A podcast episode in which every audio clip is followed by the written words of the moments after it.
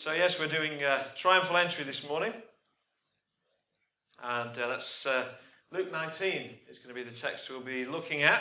Luke 19 is quite a long chapter. It kind of comes to us in four scenes. Scene one is the story of Zacchaeus. Scene two is a parable, and the Zacchaeus incident and the telling of the parable both occur in the city of Jericho. And then scene three takes place elsewhere. Actually, most of it's taking place around the vicinity of the Mount of Olives, near a couple of little villages. And then scene four takes place in Jerusalem itself. And so that's just to tell you where we're going. And we're going to focus on scene three. That's the triumphal entry. And so let's have a look here at Luke 19, and I'll read to you from verse 28.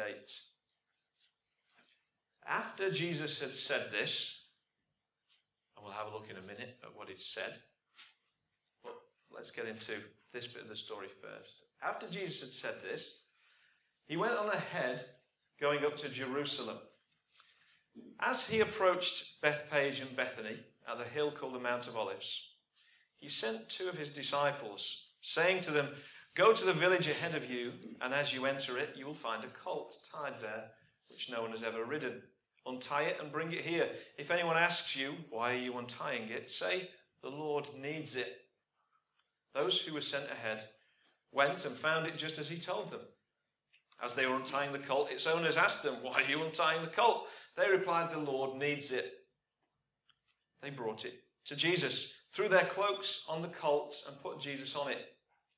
As he went along, people spread their cloaks on the road. When he came near the place where the road goes down the Mount of Olives, the whole crowd of disciples began to joyfully praise God in loud voices for all the miracles they'd seen. "Blessed is the King who comes in the name of the Lord. Peace in heaven and glory in the highest." Some of the Pharisees in the crowd said to Jesus, "Teacher, rebuke your disciples." "I tell you," he replied, "if they keep quiet, the stones will cry out." As he approached Jerusalem and saw the city, he wept over it and said, "If you, even you, had only known on this day what would bring you peace, but now it's hidden from your eyes. The days will come when your enemies will build an embankment against you and encircle you and hem you in on every side. They will dash you to the ground, and the children within your walls. They will not leave one stone on another, because you did not recognize the time of God's coming to you." So, what's going on here? Well, I think... firstly, we'll think about the Gospels more broadly. The Gospels give us a lot more than just the wise words of Jesus, don't they? And they give us more than just a series of random supernatural events. So often they show us Jesus intentionally evoking all sorts of prophetic kind of imagery for reasons that are sometimes obvious, and sometimes a bit opaque. And it's clear to me that Jesus had an incredible sense of occasion. I like to imagine him as probably somebody who had great comic timing as well. He just had this sense of theatrics about him, and there's a lot of theatrics seems to be going on in this story here. The thing seems slightly staged, doesn't it? Even the fact that he knows about the colt and, "Well, go off, you'll find it here." There's something going on. Jesus wants this to happen in a certain way, and it's important that it does. And so there's a lot of theatrics going on, and more than just the pantomime donkey. And I think it's also important to note, just at the outset here, we've got a lot more to say, but that Jesus is at a point in his ministry here, what you might call this kind of his career, where he's having to put up with a lot of what in today's language we might call the problem of celebrity. Because he's big time now. His ministry's been rolling on for 3 years, The crowds have been getting bigger and bigger. Jesus is really big news now. That's part of the backdrop of this story. And I think, so just as part of this introduction, part of this significance, so when this guy who's big news comes in this kind of comedy theatrical way on this donkey, with all this noise and commotion and this singing, we saw there in verse 38, they were singing songs that they were taking from the Old Testament, from the Psalms. Psalm 118 is the psalm that's getting quoted. There's great significance in that. I think we'll see in a few minutes. There's actually great significance in the fact that it wasn't one of the traditional psalms that would be sung on that journey, because that journey was also a pilgrimage from the Mount of Olives up the hill to Jerusalem. And there were certain songs, you'll find them in your Bible, from Psalm 120 to Psalm 134. They're called the Psalms of Ascents. Ascent, to go up the hill. The psalms the pilgrims would sing. And so, why sing that particular song? Maybe it's a bit of a provocation. And it's clear from the response of the Pharisees that that may well be the case, but we'll talk about them in particular later. So I want us to start by imagining this scene. And to do that, I think it's got to be widescreen. I don't know how many people here have got Sky HD. I haven't. Some people have even got 3D these days. But let's try and get into this. Let's try and picture this on the biggest possible canvas. Because it's epic. It's a hot day.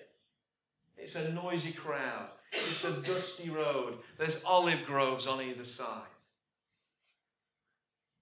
And it leads down into a valley. And in the near distance, maybe a mile or so, maybe 2 miles away, we've got this city sitting proudly up on a hill on the other side of the valley.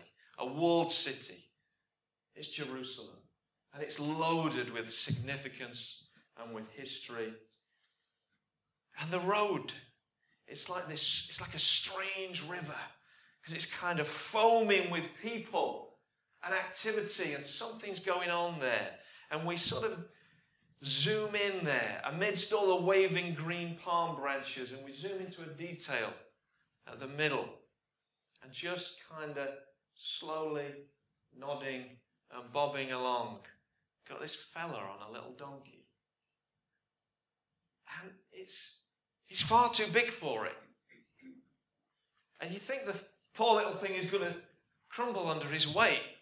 But it somehow manages, tough little things these donkeys, aren't they? It somehow manages to plod on down the hill.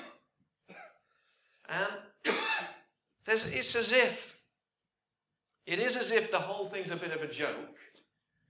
But it's an in-joke. Because everybody in the crowd seems to be in on the joke. It's almost like they already know the punchline. And we have a punchline in a sense, because there's another Old Testament reference going on there. From Zechariah. Zechariah 9 verse 9 says this: "Rejoice greatly, daughter Zion. Shout, daughter Jerusalem.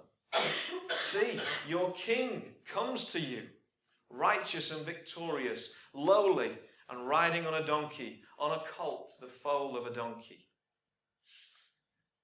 So what's the mood of the crowd? Let's try and get ourselves into this crowd. They're clearly enjoying themselves. But there's something else in the air. There's this sense of jubilation.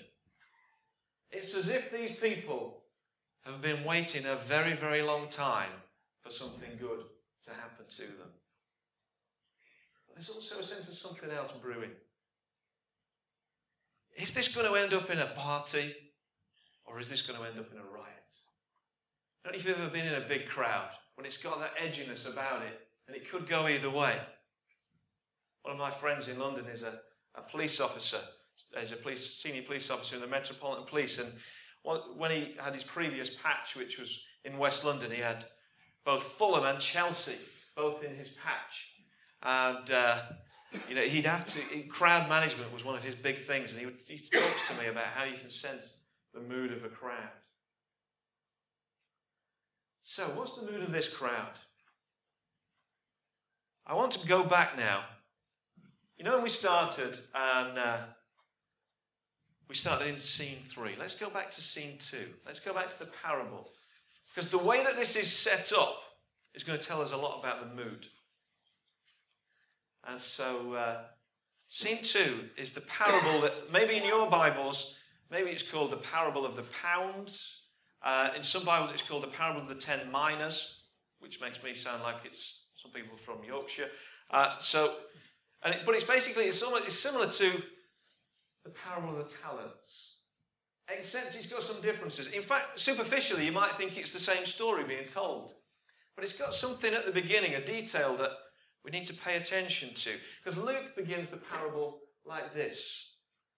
A man of noble birth went to a distant country to have himself appointed king.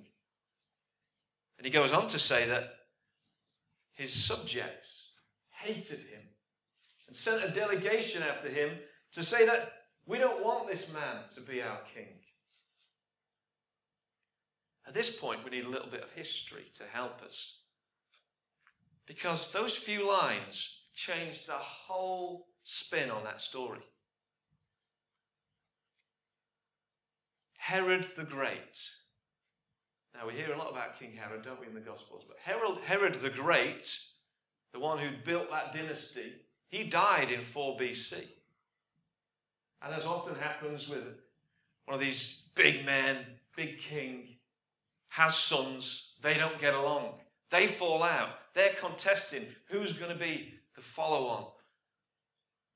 And so one son, impetuous Archelaus, he decides, I'm going to get myself appointed king.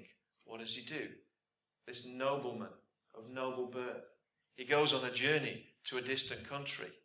He goes to Rome to meet with Caesar, to have himself appointed king. Archelaus, even before becoming king, has already committed atrocities amongst the Jewish people. He's incredibly cruel. He's incredibly unpopular. And so the Jews, unbeknownst to Archelaus, send a group of 50 Jewish diplomats after him to also talk with Caesar, to say, we don't want this man to be our king. Now that puts a whole spin on the story, doesn't it? Because the minute Jesus starts a parable saying a man of noble birth wanted to become king, went to a far-off country to get made king, delegation sent after him, that always telling us about Herod Archelaus. Herod Archelaus came back with his tail between his legs. Caesar didn't make him king. In fact, the whole situation got even more complicated because Caesar decided, these Jews are hard work. I'm going to put a Roman governor over this province. These little Herod guys, I'll just give them a little bit of power to keep them happy. And so both the brothers got split parts of the kingdom. And so,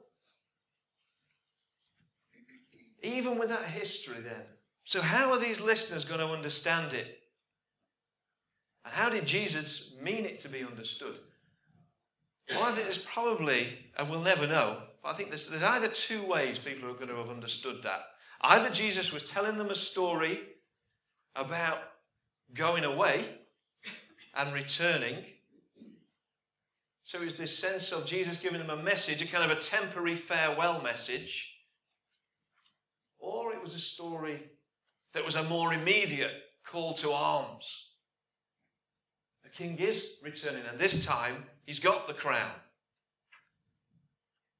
And maybe that crowd was split in our understanding of it.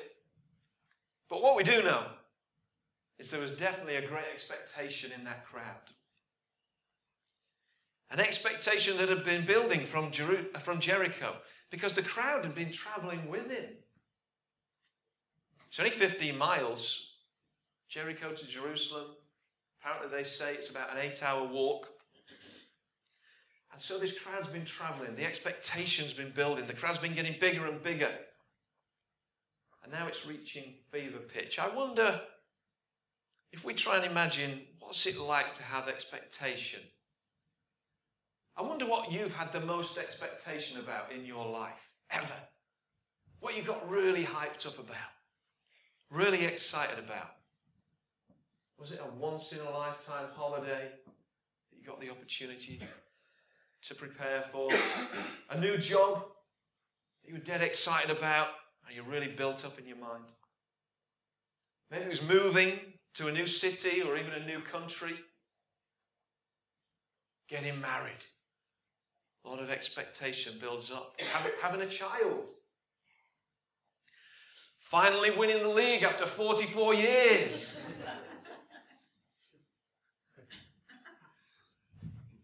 I wonder how the reality of that expectation eventually sort of translated when that moment came. I remember at the end of last season, sitting in my lounge with 4 generations of our family, watching City play QPR, and my dear 94-year-old granddad literally nearly died and went to heaven when Aguero scored that last goal. Yes. He literally did.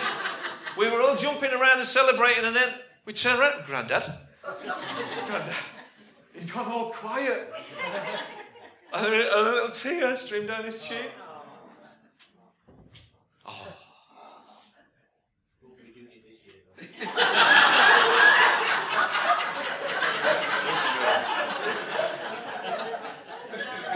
He's right, but we'll get the FA Cup back. Keep going. Now, there are 3 crowds in this story. I recognise 3 groups of people in this story. Because there's that crowd, the travelling crowd, the enthusiastic entourage. And then there's a whole bunch of other people. It'll get complicated the closer we get to Jerusalem because it's coming up to the feast of the Passover.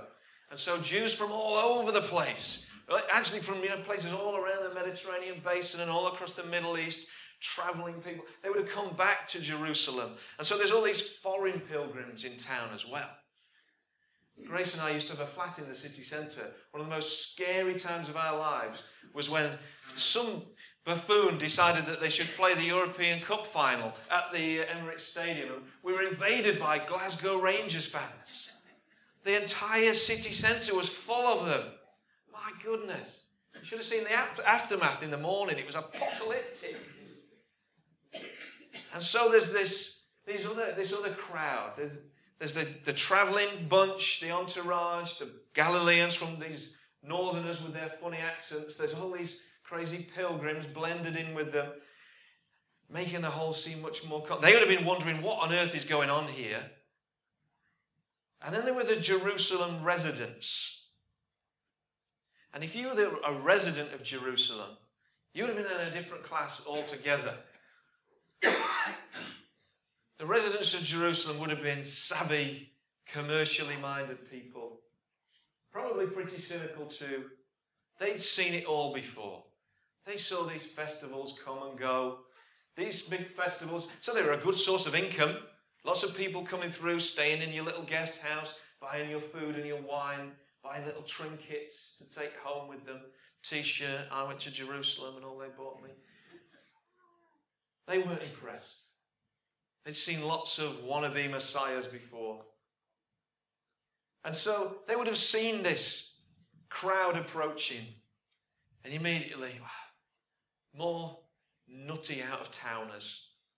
They didn't belong in sophisticated Jerusalem with its culture and its commerce, the centre of law, the centre of government. Wanted all these uneducated fools from the north really think about, they knew about running a country, about the politics of clinging on to sacred customs, in contrast with the negotiation that they have to constantly do with these tetchy Roman overlords. And they better not get too rowdy, or else they'll upset the apple cart for all of us. So maybe we could just pause and take a breather here. And look at these crowds. Because what you see in this man on this donkey really depends on where you're standing. It's all about perspective. It's really interesting that Luke chooses to begin this chapter with the story of Zacchaeus then, isn't it? The story all about getting a fresh perspective on Jesus. Which of these 3 crowds describes you best? Which would you feel most at home in? Are you part of this enthusiastic entourage that is utterly convinced that this is it, this is the time, this is the moment.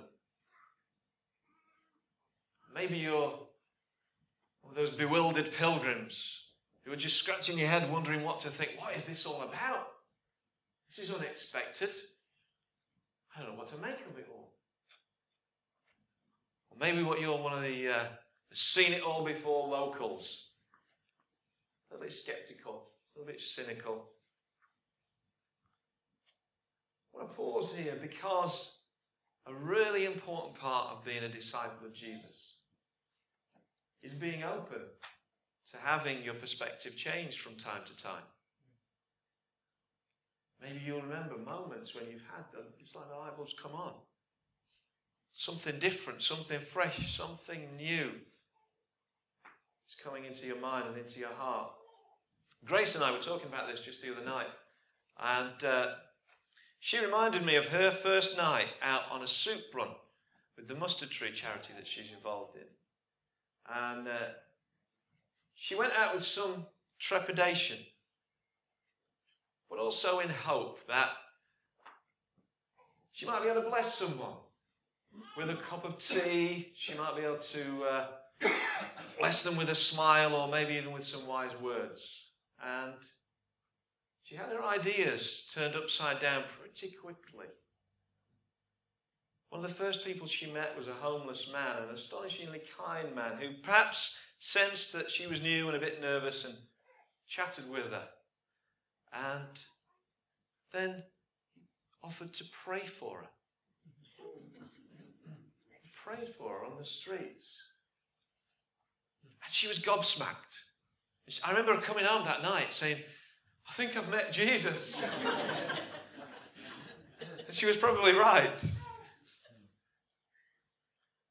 As I was reading through this section of Luke 19, again and again over the last few days, something came out to me that changed my perspective.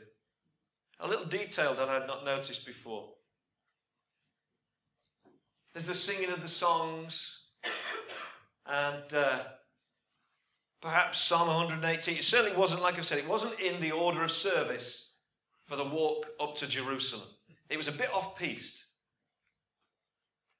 So maybe it was a little bit provocative as well. There's some words in there in Psalm 118 that if you were a Pharisee, you might get a little bit offended by in this context.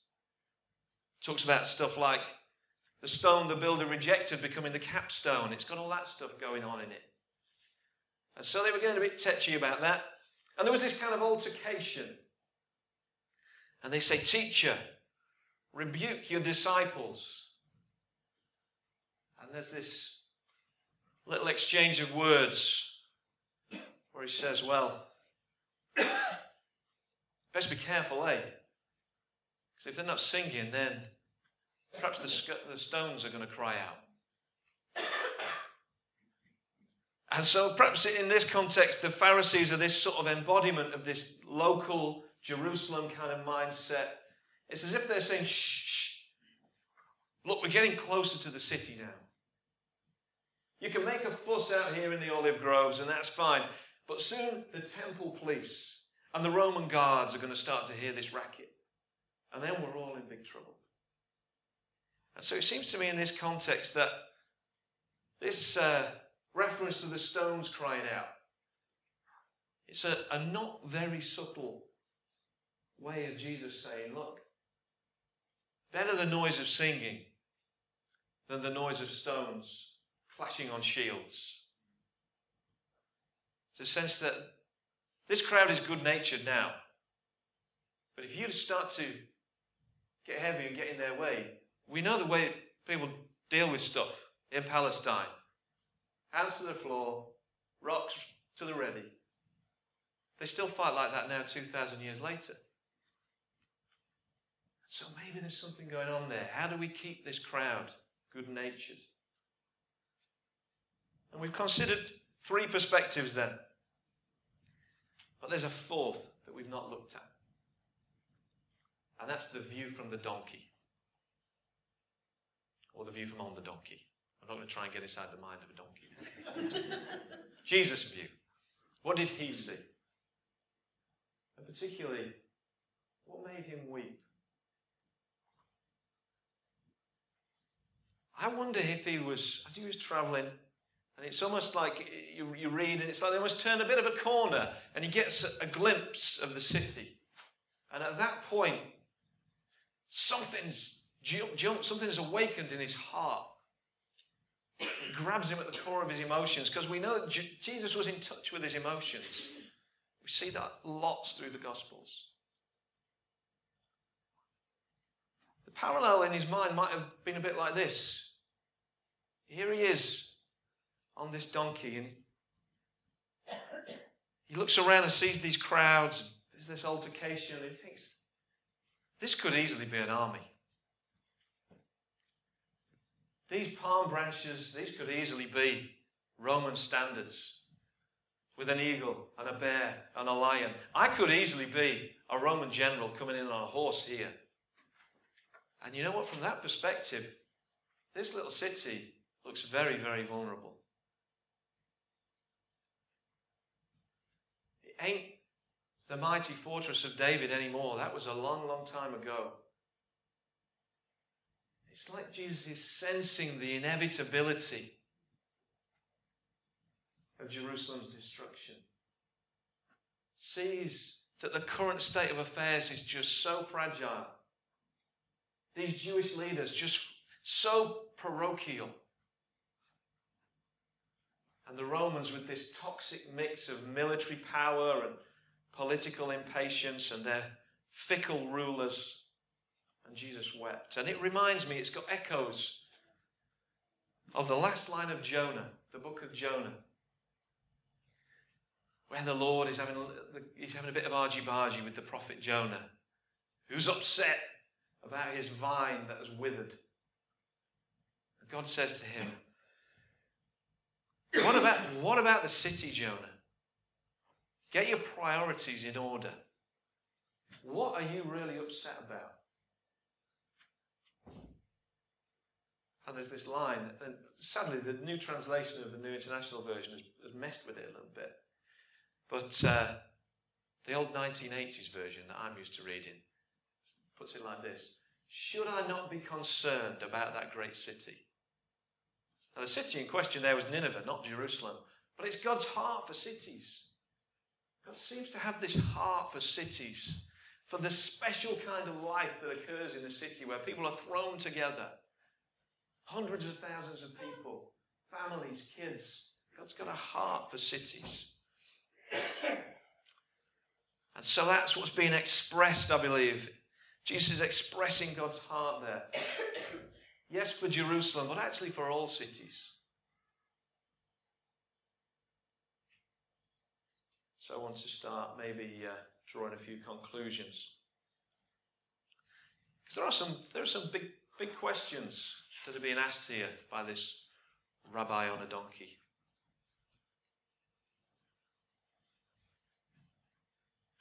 There's a question about national identity, about religious identity, about its form, about its representation.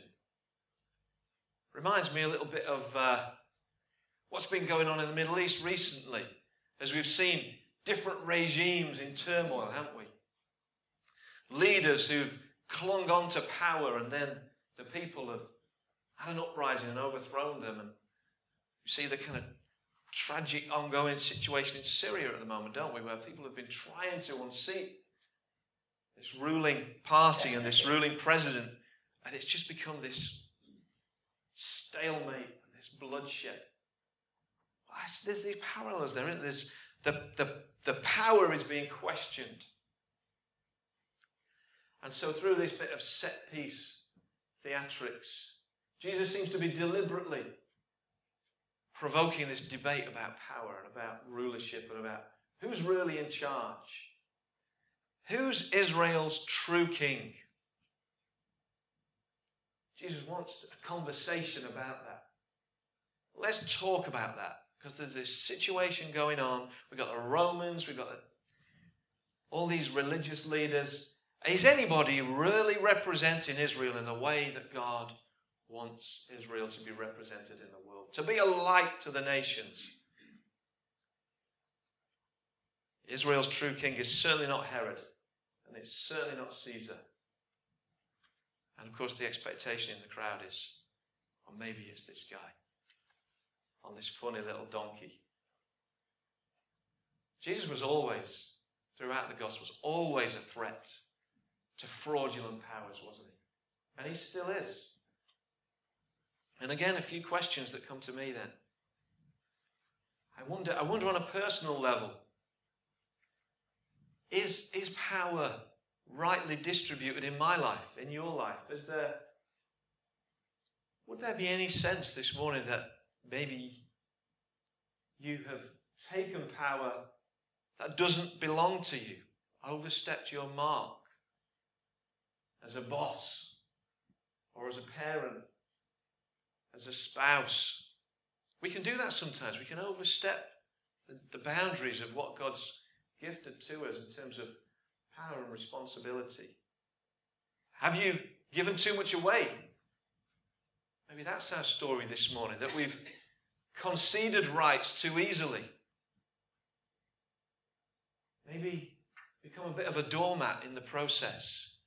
And that actually, our perspective on Jesus this morning is that he is the one who comes and empowers us to become all that we really ought to be. Powerful questions, aren't they? And it's interesting that in the final scene of this chapter, we get the account of the clearing of the temple. We've already mentioned about Jesus being an emotional kind of guy. Well, one of the strange things that we find about this story is Jesus seems to get quite angry. We don't know exactly how angry, or whether it was a spur of the moment thing, or whether he just decided, if I'm going to get these people out of the temple, then I'm just going to have to put my angry face on. Rah! Get out of here. Get my whip out. But something's happening. And he's driving out these wheeler dealers out of the temple, reminding them of the scriptures that call that place a house of prayer for all nations. And it's as we come up to the week of the Passion of the Christ, it's the first, I suppose, of several passionate acts that start to challenge the powers even more directly than the stunt on the donkey. It's the beginning of him putting things right. He's yet to enact the Last Supper, but he's definitely laying the foundation for his trial and his suffering and his death and his resurrection. It's the beginning of putting things right now. I'm right in the heart of the action, and I'm beginning to put things right. And here's where I want to leave us today. You remember the 40 Acts? Many of you will have been in the room just a couple of weeks ago when we had our family service, and we were looking at the material from Stewardship, the giving organisation. Throughout Lent, they've had this 40 Acts process. Have any of you been engaging with that? A few of you, maybe. I know we've referenced it several times anyway, and the kids got involved in some of it. Really, really fantastic way of trying to put our faith into action for a little period of time. Be more generous. Perhaps be more intentional and expressive of our faith on a daily basis. I'm going to do this today, and I'm going to do that tomorrow. 40 really, really simple ways. Well, Lent will soon be over. But I hope that our desire to act out of faith won't be. I hope that won't just be a season when, however if you've been doing anything or nothing for Lent, and lots of people fast things during Lent, and it is this little season during the year of being very intentional about our spirituality, isn't it? People follow a prayer plan during Lent, or do things like the 40 Acts. But actually, I think there's something going on here in the story that's saying, Now's the time to step it up another level. Now's the time maybe to be thinking about, can we get involved, maybe as individuals, maybe as little clusters of people, clusters of friends, maybe as a church together, can we get involved in increasingly significant acts? More than simple random acts of kindness. Premeditated goodness that has been heavily conspired.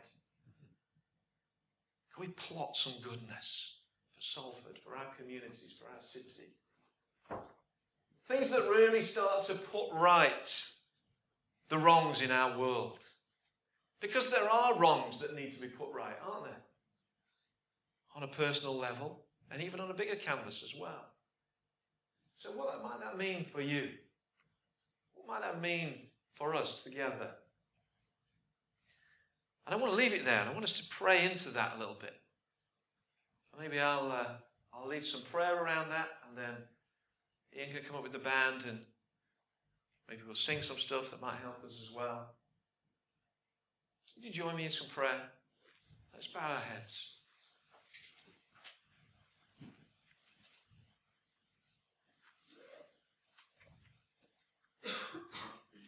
Thank you, Lord, for the way that you've gifted your scripture to us. Thank you that it's so rich, so deep. Lord, at the beginning of this chapter, that incident with Zacchaeus, getting that fresh perspective. Give us a fresh perspective this morning, Lord. These crowds that we've been imagining ourselves amongst, with their expectations and their hopes. Let us be expectant this morning, Lord, that you're doing new things in our lives. Even as next Sunday we'll be celebrating the ultimate story of new life. Let us today hope afresh for new life, Lord God. Something new to be born in our lives. And in our church community here. For you are the true King. You are King of all. King of our hearts. King of this city. King of this world. We're throwing you again in our hearts this morning, Lord God. We acknowledge you are worthy of praise. In Jesus' name. Amen.